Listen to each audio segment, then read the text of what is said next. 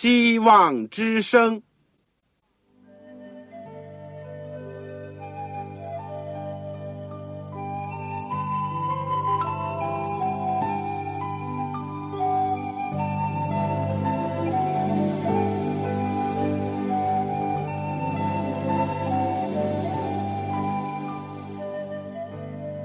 各位听众朋友，各位弟兄姐妹，欢迎您收听信徒培训这个节目。教会的兴旺，不单表现为人数众多，更要求教友的素质好。为了使教会真正达到人丁兴旺，又灵性健壮，希望之声特别为广大的信徒制作了信徒培训这个节目，满足主内同工同道的需要。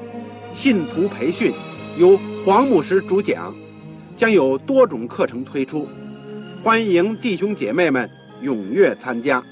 下面我们就把节目时间交给黄牧师。各位亲爱的弟兄姐妹、组内的同工同道，你们好，我是旺草，很高兴又在空中我们能够相会，而且一起有机会学习主的话语，这是主给我们的莫大的福分。尽管我们在天南地北不能相聚一处，但主的灵借着他的话，能够把我们召唤在主的脚前。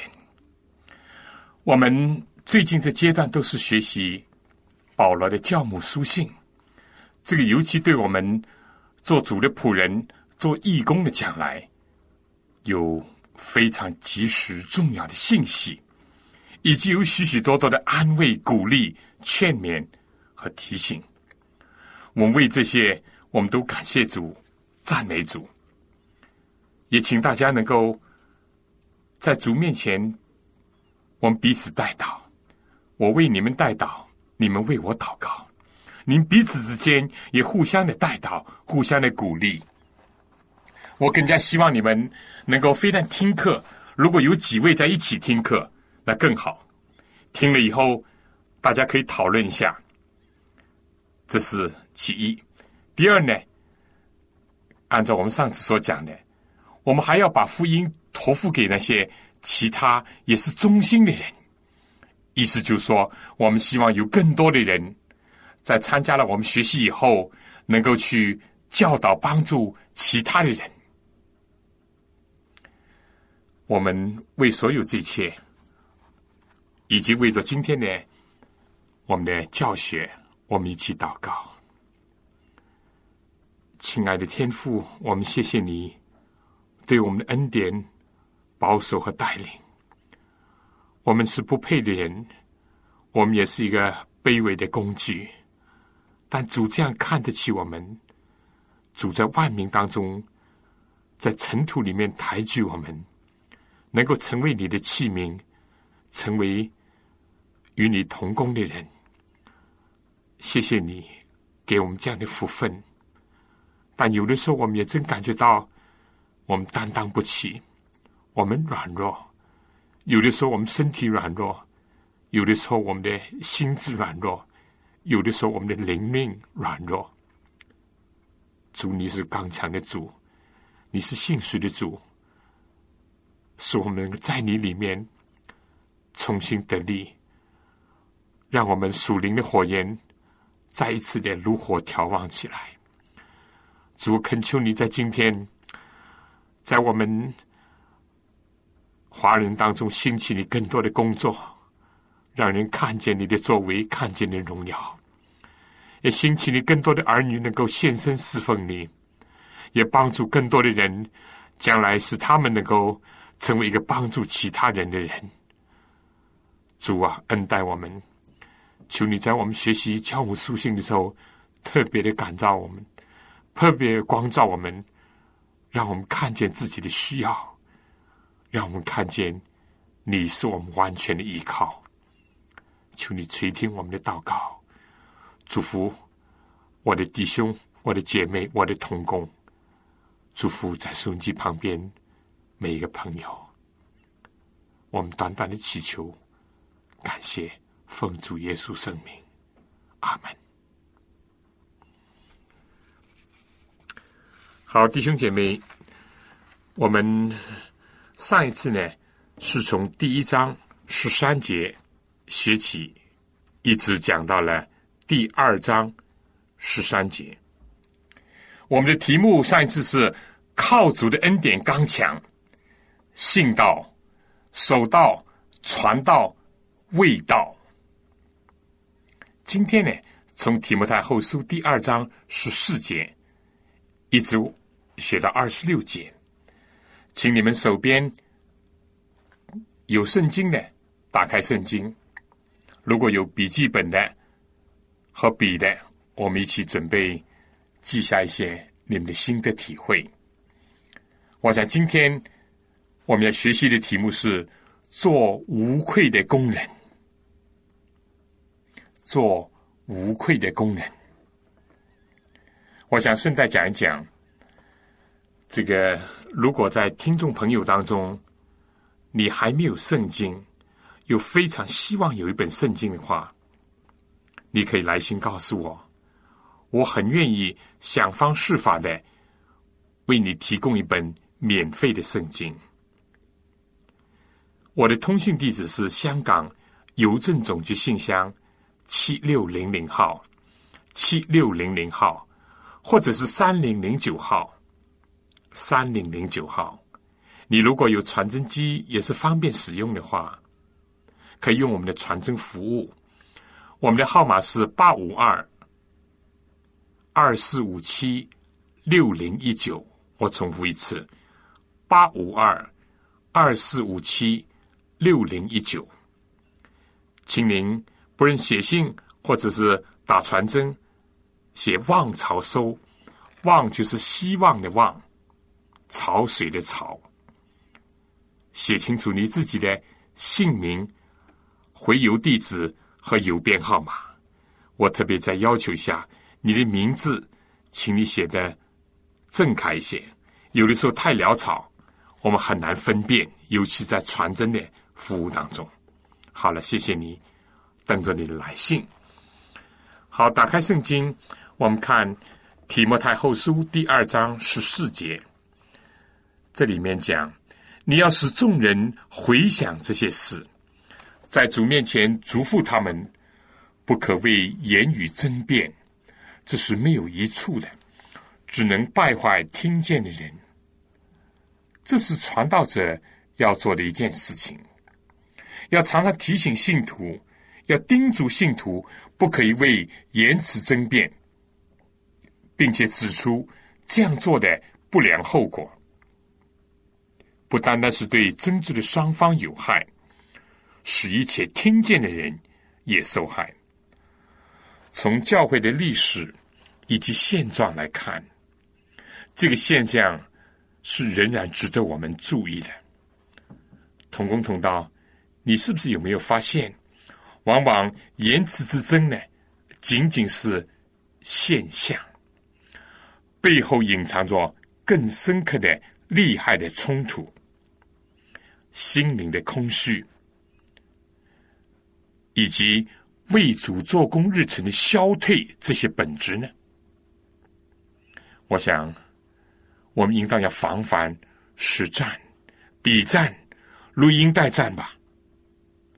今天你知道，已经比较少的，当然还是继续有神枪实剑，但更多的用笔在交战。或者是录音带传来传去，弟兄姐妹同工同道，要信徒不这样做呢？传道人自己先应当要防范。这是保罗提醒提摩太，也提醒我们今天做传道的人应当注意的。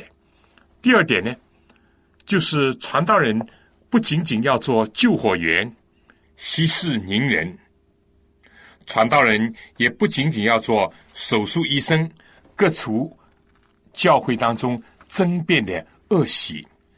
传道人积极的方面要做这个和平的缔造者，要以真道为众人做一个预防的接种，要做属灵的一个营养师，要提供健全的灵粮美食，使得信徒的生命能够健壮。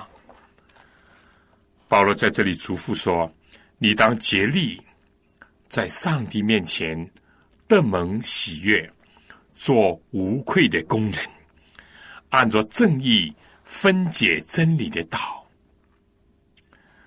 多少引人到不敬虔的地步的争辩，就是由于人，包括了传道者，在讲述那些世俗的虚传。在保罗的当日。有一些知识派主义者的，他们所散布的毒菌、人为的哲学思想的病毒，都潜入了教会的肌肤。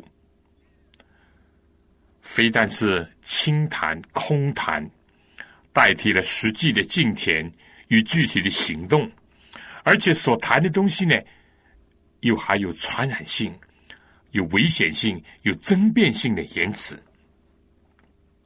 今天的教会和基督徒，是否也只是《天路历程》这本书当中的尘土、嘴唇的门徒，或者是像昔日雅典人那样，圣经记载说，都不顾别的事，只将新闻说说听听，或者是步中世纪的繁琐哲学的后尘，讨论在一个针尖上面。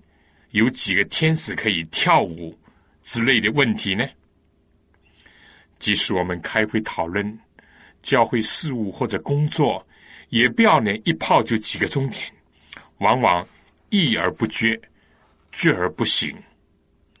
今天世界最需要的，不是为着神学名词在争论不休的人，而是有实际行动的人。教会当中要有正确的行动，要消除世俗的虚谈。传道人必须要竭尽全力，殷勤的追求在神面前得蒙喜悦，以及做无愧的工人。我想下面请大家听首歌。我的托付，我们听听主的托付。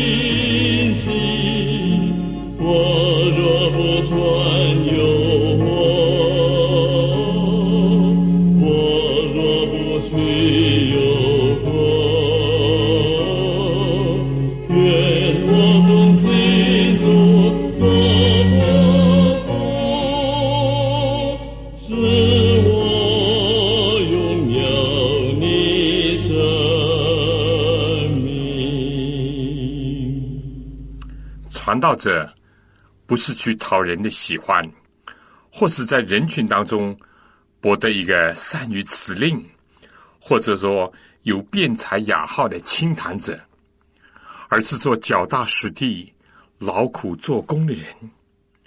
怎么样才能成为这样的人，或证明他是这样的传道者呢？就是要在众人中间，按照正义分解上帝的道。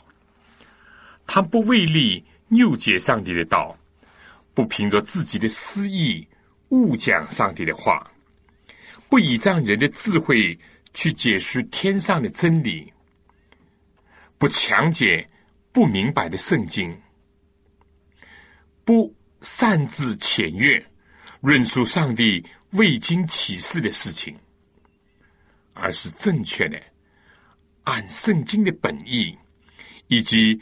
合乎正当的解经的原则，去分解上帝的道，使上帝的道一经解开，就发出亮光，使愚人通达，使人有得救的智慧，使人的能力的安慰受警戒。另外一方面，也就这样，才能够蒙上帝的悦纳，以及无愧于主面前。解经不是一件随随便便、轻而易举的事情。解经最好的方法，不是先找解经的书，或者是圣经注释。最重要的是在熟悉圣经的基础上，虚心的接受圣灵的光照和指引，以经解经，用上帝自己的话来解释圣经，并且注意经文的上下文。和他的文体，以及写作圣经的时候，当时的时代背景，包括历史、文化、宗教等等情况，并在明白了写作的动机，以及在受众的情况之下呢，细心的思考这个经文主要的内容是什么，在当时作者为什么要写这些？有什么教训？再来看这些经文对今天和我们有什么意义和信息？千万不要断章取义，要让整本圣经来说话，不要隔离了历史，要看到上帝渐进的一个启示，不要以词害意，要领会经文灵性的教训。不应当寓意化的经文，不要做象征的比喻去解释。明显是比喻象征性的词句呢，不要做实意解。这里呢，我仅仅是提出几点，让大家去思考。请你为了每一点找出一个正确的解经和错误的解经的例子。这是布置了一门功课啊！大家根据我刚刚所提的这些原则，在圣经里面去，或者在你的现实的经验当中，你去想一想，有哪些是按照这些原则在正确的解经的例子，有哪些是违背了这些原则在错误的解经的事例，这样对你会有很有帮助。得蒙喜悦呢？这个字在希腊的原文是能够经过试验，仍然能够站立的意思。传道人的侍奉以及所讲解的道呢，是要经得起圣经的考验、时间的考验、言行一致的考验，有的时候甚至苦难逼迫的考验。而经过这些考验，就好像金银，显明是纯净的。造物主的石头是没有裂缝的。同样，传道者的工作和话语是要能够无愧的站立得住的。保罗举了一个反面的例子，就是徐米乃和腓利图。保罗说，他们偏离了真道，说复活的事已过。他们的话如同毒疮，越烂越大。败坏好些人的信心。徐米乃在提摩太前书第一章二十节当中也提到了，说他呢丢弃良心，在真道上如同传坏了一般。当时保罗说，已经把他和亚历山大呢交给撒旦，使他们受制法，就不再毁谤了。从这些经文看来呢，他们从世俗的虚谈开始，做恶性的发展，如这个溃疡性的呃这个坏主病一样，也像癌症一样，他们偏离了真道，丧失了良心，毁谤亵渎，终止于呢害己害人。当时徐米奈、腓利图主要是偏离了复活的道理，倒不是说没有复活这回事情，而是说复活的事情已经过了，或者是他们是原则上肯定，具体上否定复活。这里并不是指着耶稣的复活，因为耶稣复活当然是已经发生过的事情，他们指的是基督徒的复活。在早期教会当中，流传着几种错误的复活的概念。第一呢，就说在受尽的时候，基督徒复活了；第二呢，所谓复活呢，是指着人的生命的延续在子孙的身上；第三呢，所谓人死后灵魂不死就是复活了。今天也有不少人寓意性的说道德上的复活，就好像托尔斯泰。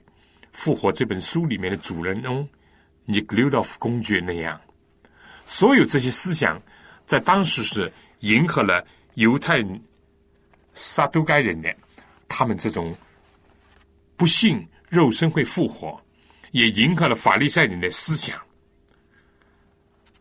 他们虽然这个理论上相信肉身复活，但他们因为世俗物质主义的影响。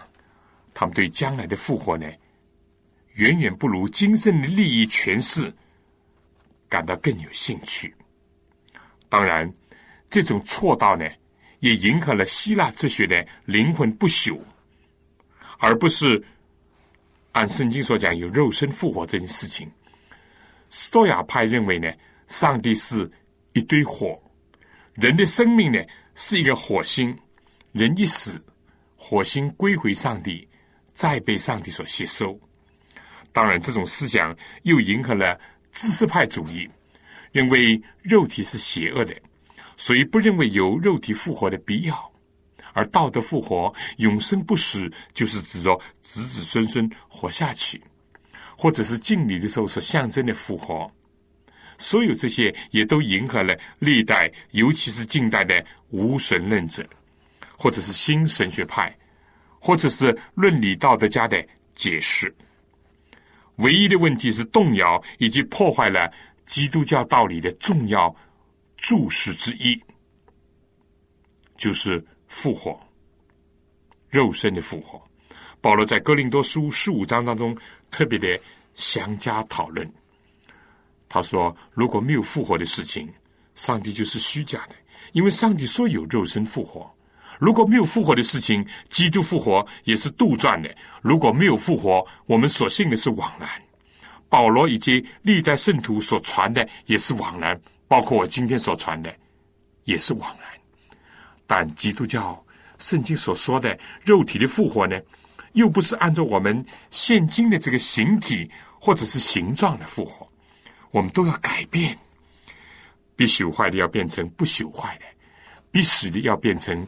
不死的，在格林多前书十五章十四节都会提到这些。我们的肉体要变成兼具灵体的荣耀的身体，像死里复活、出手之国耶稣相似。弟兄姐妹同工同道，这根柱石一抽取，整个基督教的大厦就有倒塌的危险。但主的应许、主的见证，就好像上帝本身一样永存。那些偏离复活之道的人是错了，是不明白圣经，也不晓得上帝的大能。他们一定要坚持，要强辩，最后就要出击福州，壮身坠海。反过来说，一切相信主复活。信徒将来在耶稣再来的时候复活以及变化升天的人，这个真理就好像光芒那样，要引导我们人生的小舟乘风破浪，穿越死亡的阴云迷雾，将来直达天庭。保罗时代的当代真理，主要是复活的道理。今天现代真理是天上的长案审判，以及长案审判结束的时候的基督福临。现在也有些人要动摇，并且破坏这些基本的要道，形形色色。有的说耶稣已经来了，有的呢，这个口里不说，心里说主必来的迟。自己与世浮沉，动摇打击别人的信心。有的说，何用这个主在赏善罚恶呢？人死的时候，好的就升天，坏的就下地狱，不早就决定了吗？更加有什么天上的残审判啦，天上的圣所啦？有的说，耶稣再来的时候呢，圣徒是暗暗被提的，没有人觉察的。有的直到今天仍然在。预定着、算着，主在某年某月某日，甚至某时再来。这个有的说呢，基督福临是指说天国在地上，人间社会呢会越变越好，渐渐的就成为天国。所有这一切都经不起圣经全面真理的考验，也经不起时间的考验和言行合一的考验。自己成人，不愿、不想、不信复活，已经是大事，已经是一个大的损失，还要拖人下水，败坏人的信心，更加是严重，以及危害巨大。人不管怎么样说，总不能成立，因为耶稣讲：天地可废去，上帝的话一点一划也不能废去，花草会凋谢。上帝的话永存，世界上一切有喜乐，上帝的宝座安定在天。历代以来，在各样圣经的要道上，都曾经兴起过风波。但正如保罗所说的，啊，尽管有人不信或者反对，然而上帝坚固的根基立住了，而且上面有着印记，说主认识谁是他的人。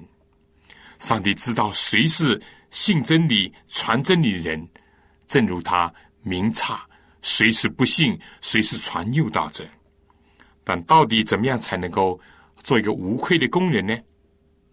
信真理、传真理当然要紧，但是还有其他些要素。这个讲到复活的问题，我就想到我的大哥最近。他第四个博士学位的论文，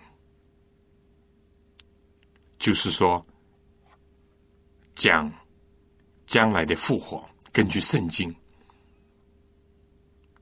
根据伦理道德，根据近代的科学来谈论这个。他在跟我讲的时候，他说他在这个论文答辩的时候。曾经跟一两位有不同的观点，包括他的老师，甚至于他反问他的老师：“你到底是不是还是一个基督徒？”因为确实今天有些人不相信所谓将来有形有体的一个复活，所以我想。讲到这里，我们就更加要对我们今天的时代的信息要有更深的认识和追求。我想在讲下面一点之前，请大家听首歌，愿那灵活复兴我。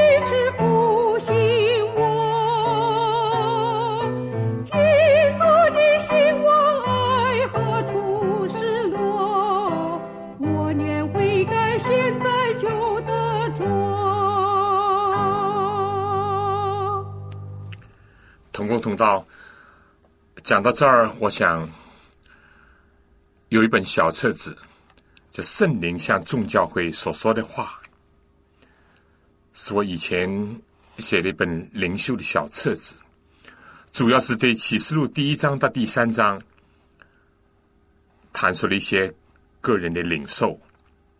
如果你需要这本小册子，你可以来信告诉我。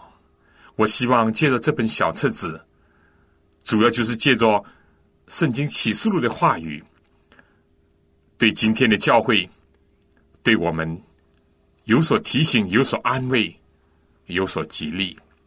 如果你需要这本小册子，你可以来信告诉我。我的通讯地址是香港邮政总局信箱七六零零号。或者是三零零九号，我重复一次：香港邮政总局信箱七六零零号，或者是三零零九号。如果你有传真机，也是方便用的话，你可以用我们的传真服务。我们的号码是八五二，这是区号八五二二四五七六零一九。八五二二四五七六零一九，你写“望潮收”，“望”就是希望的“望”，“潮水”的“潮”。不要忘记，一定要写清楚你的姓名、回邮地址和邮编的号码。尤其在传真上，不要写的很潦草，以便于我们能够更好的、尽快的把你所需要的这本小册子。圣灵向众教会所说的话，也就是启示录第一章到第三章的直接的这个教训和体会，我会免费的寄上给您。好了，下面呢，我们继续谈一个传道人，非但信真理，要传真理，更加呢，要因着真理成圣，而且实行真理。第二章十九节说：“凡称呼主名的人，总要离开不易。”消极上讲呢，要离开罪。保罗说：“人若自洁，脱离卑贱的事。”对于青年传道人呢，更加逃避青年人的私欲情欲；而在积极方面讲呢。是要追求圣洁、公义、信德、仁爱、和平，和倾心祷告的人一起追求。传道人如果能够离罪成圣，就必定成为贵重的器皿，合乎主用，预备行各样的善事。徐米乃、腓利图之类，他们是越久越向下。保罗要求提摩太在信道、行道、守道、传道上呢，要积极的上升。保罗举一个比喻，在大户人家、有钱人家呢，不单单有金银器皿，也有木器瓦器。木器瓦器呢，固然也有所用，但价值呢，毕竟不大。上帝并不预定，或者是。限制某一人一定要成为低贱的、粗糙的器皿，正如上帝并不是钦定或者是内定某一个人一定要做贵重的器皿。上帝呼召，上帝应许，但人要响应，人要追求。上帝预定了金银木石瓦器的标准，人要以。靠着主离罪成圣的一种心愿和行动，来为自己命名，而上帝要加盖这个印记在他们上面，知道谁是属于他的，谁是货真价实的基督徒和传道人，谁是次品、饮品，就是假的。上帝不限制人，人也不要限制自己。上帝不受人的蒙骗，人是看外貌，上帝是看内心的，人也不要自欺。就连瓦器呢，也要有基督的宝贝放在里面，这样就可以显出莫大的能力是处于上帝，不是处于自己。而凡是能够脱离卑贱的事物，日趋纯净的人呢，就能够像圣所、至圣所里面的金银器皿那样，更加的接近神，被神所用，并且反照神的光辉，在人面前使人尊贵的，也是人所要追求的，绝对不是什么财富。地位、学位、权势、名门望族，或者是人的外貌，在神面前能够使人尊贵的，以及传道者所要追求的，是公义、信实、仁爱、和平与清洁。所以，信道重要。传道也重要，行道少不了。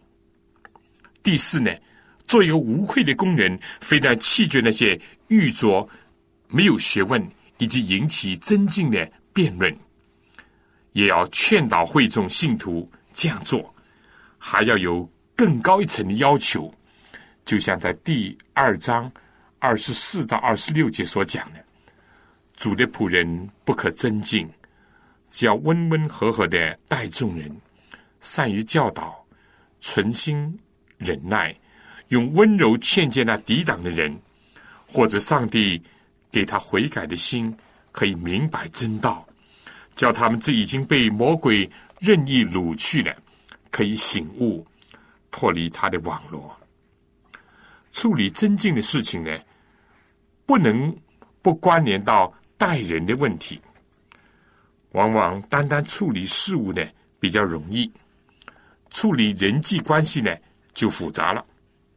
也可以说，常常比较简单的问题呢，是因为人的因素交叉在里面，才变为有困扰的。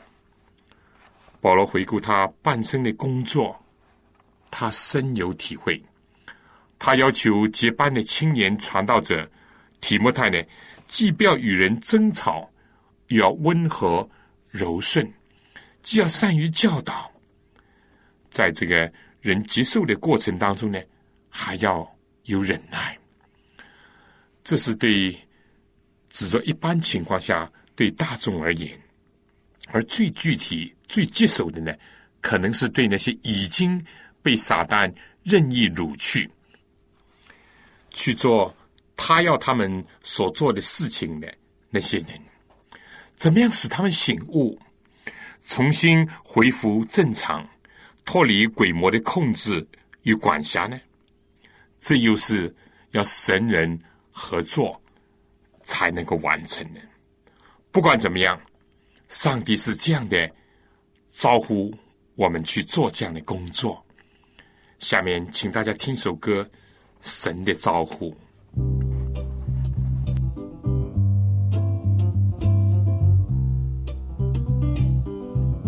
神在呼召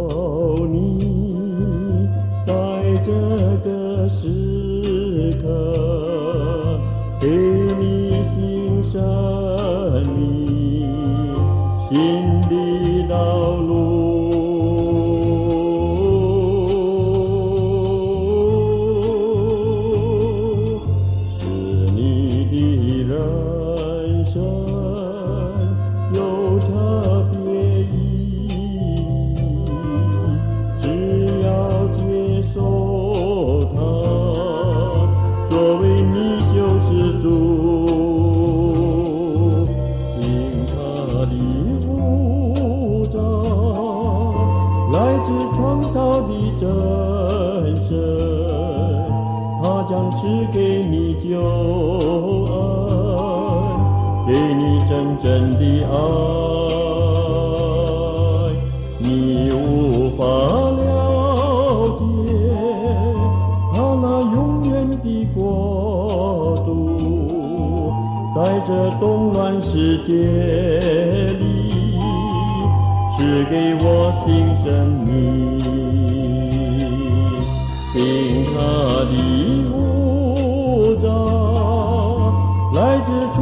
我的真神，他将赐给你救恩，他指示你道路。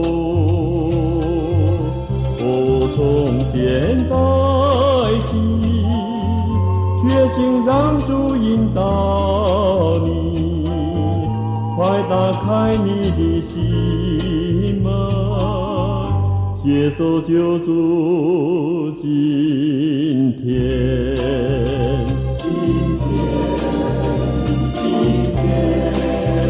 今天，今天，今天。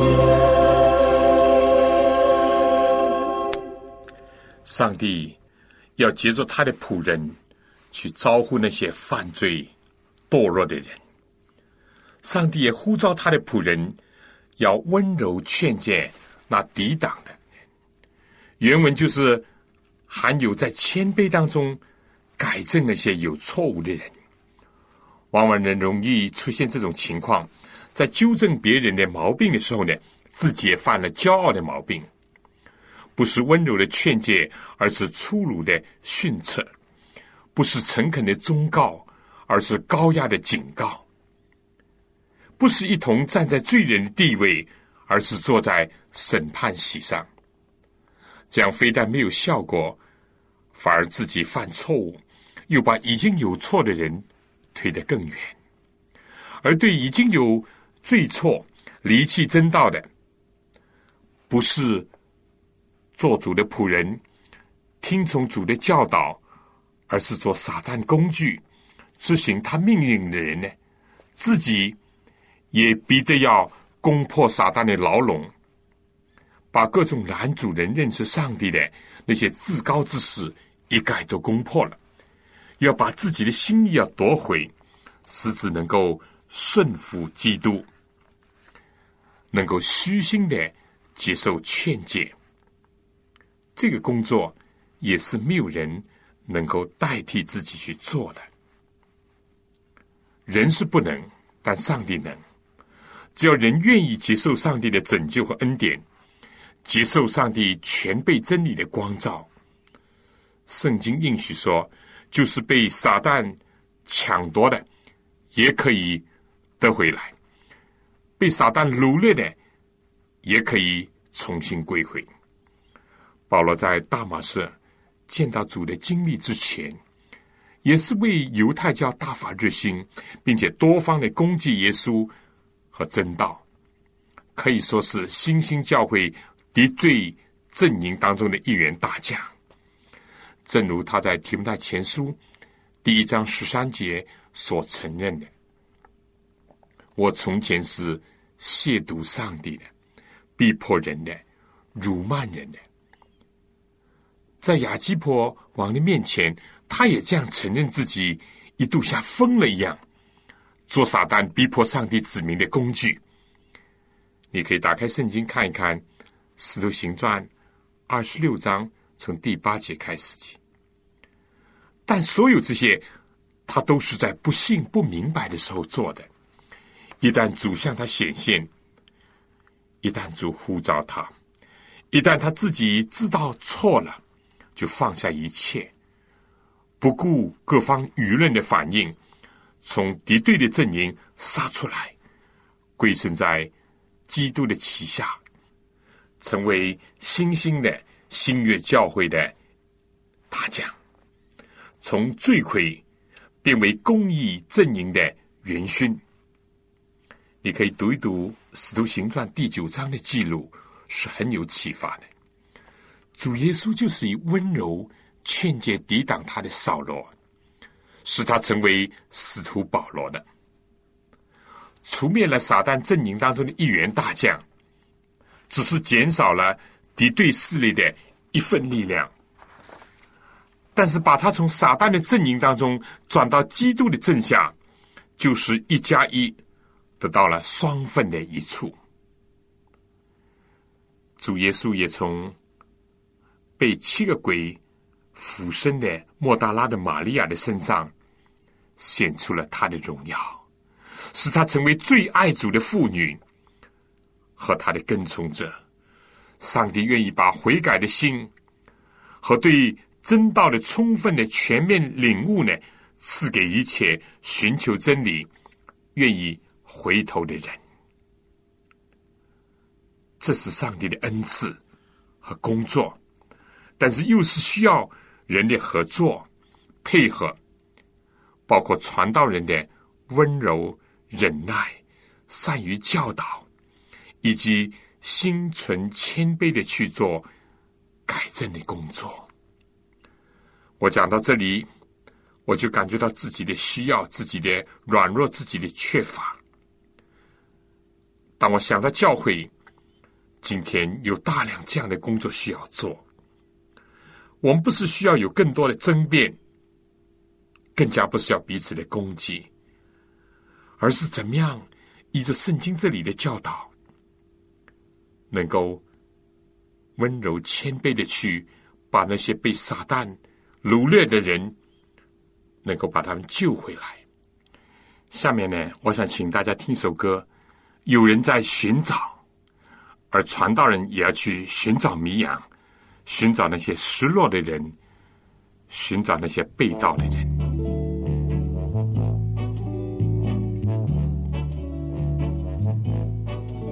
世间充满着罪恶的烈火，人们寻找那迷惘的人生。奇妙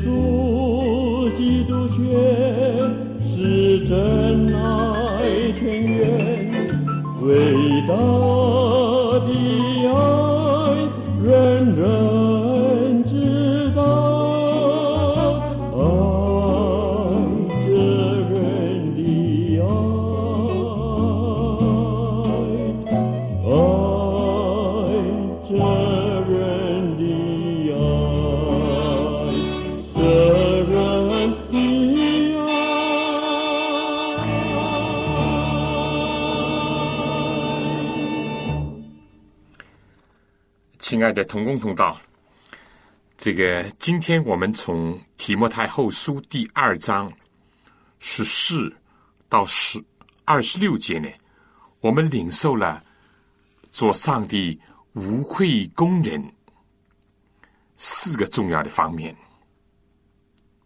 做上帝的工人是好，但还要做一个无愧的工人。怎么能够被称为无愧的工人呢？第一。保罗提醒提摩太，也是提醒今天的我们，不要增进，不要为言辞或者世俗的虚谈而辩论。第二，要正面的按照正义分解真理的道。第三，生活品格上呢，要不断的离罪成圣，努力的向上，最后要善于对待，并尽可能的成为上帝手中的工具，去挽回迷失真道以及犯错误的人。靠着主的恩典和力量，做到这几个方面，我们的工作呢就能够站立得住。在主的托付上呢，我们就不至于蒙羞惭愧。弟兄姐妹，同工同道，今天的时代比提莫泰的时候呢，更加需要有更多。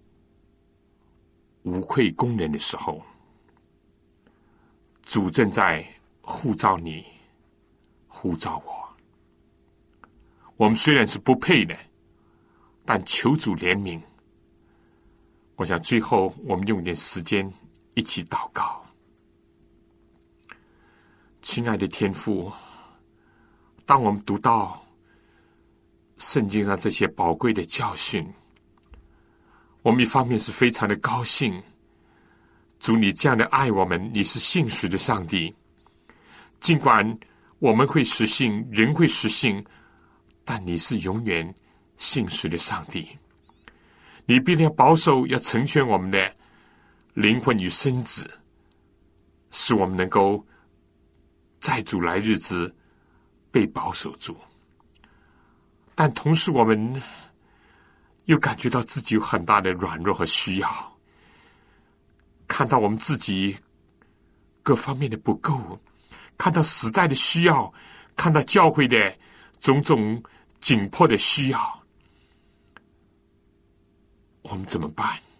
主啊，就求你进入到我们的心，做我们的主，做我们的王，带领我们，教导我们。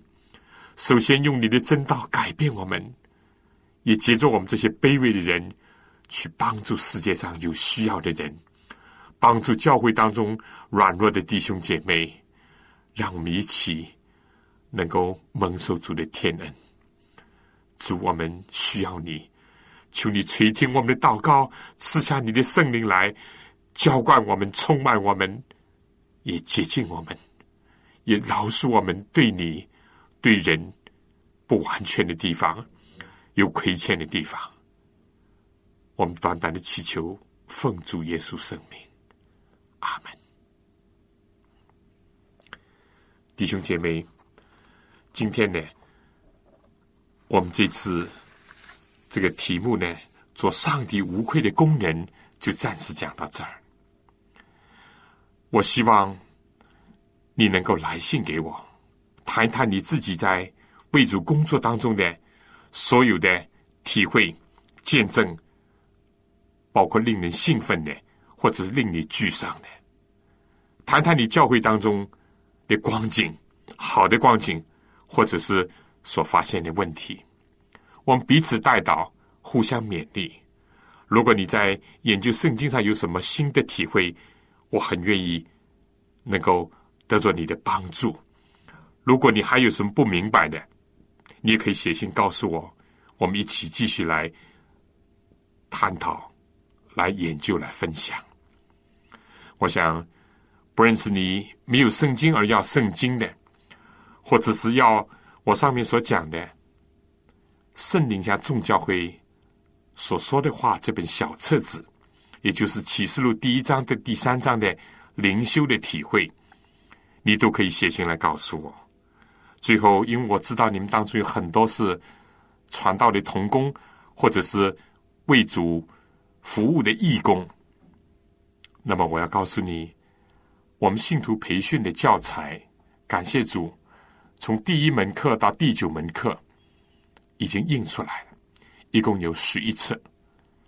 如果你还没有的话，而你愿意装备你自己，成为主贵重的器皿，能够。帮助其他更多的人也荣耀主名的话，你可以来信告诉我。来信的，请寄香港邮政总局信箱七六零零号，七六零零号，或者是三零零九号，三零零九号。你如果有传真机也使用方便的话，你可以用我们的传真服务。我们的号码是八五二二四五七六零一九。我重复一次：八五二二四五七六零一九。你写“望潮收”，“望”就是我们希望之声的“望”，潮水的“潮”。同时，一定要写清楚你自己的姓名、回邮地址和邮编的号码。那么，我收到你的信息，我会尽快的，能够尽可能的满足你的需要，把你所需要的书籍能够提供到你的手上。好了，今天的时间我们就到这儿。下次在空中相会，愿主赐福给您、您的全家和您的教会。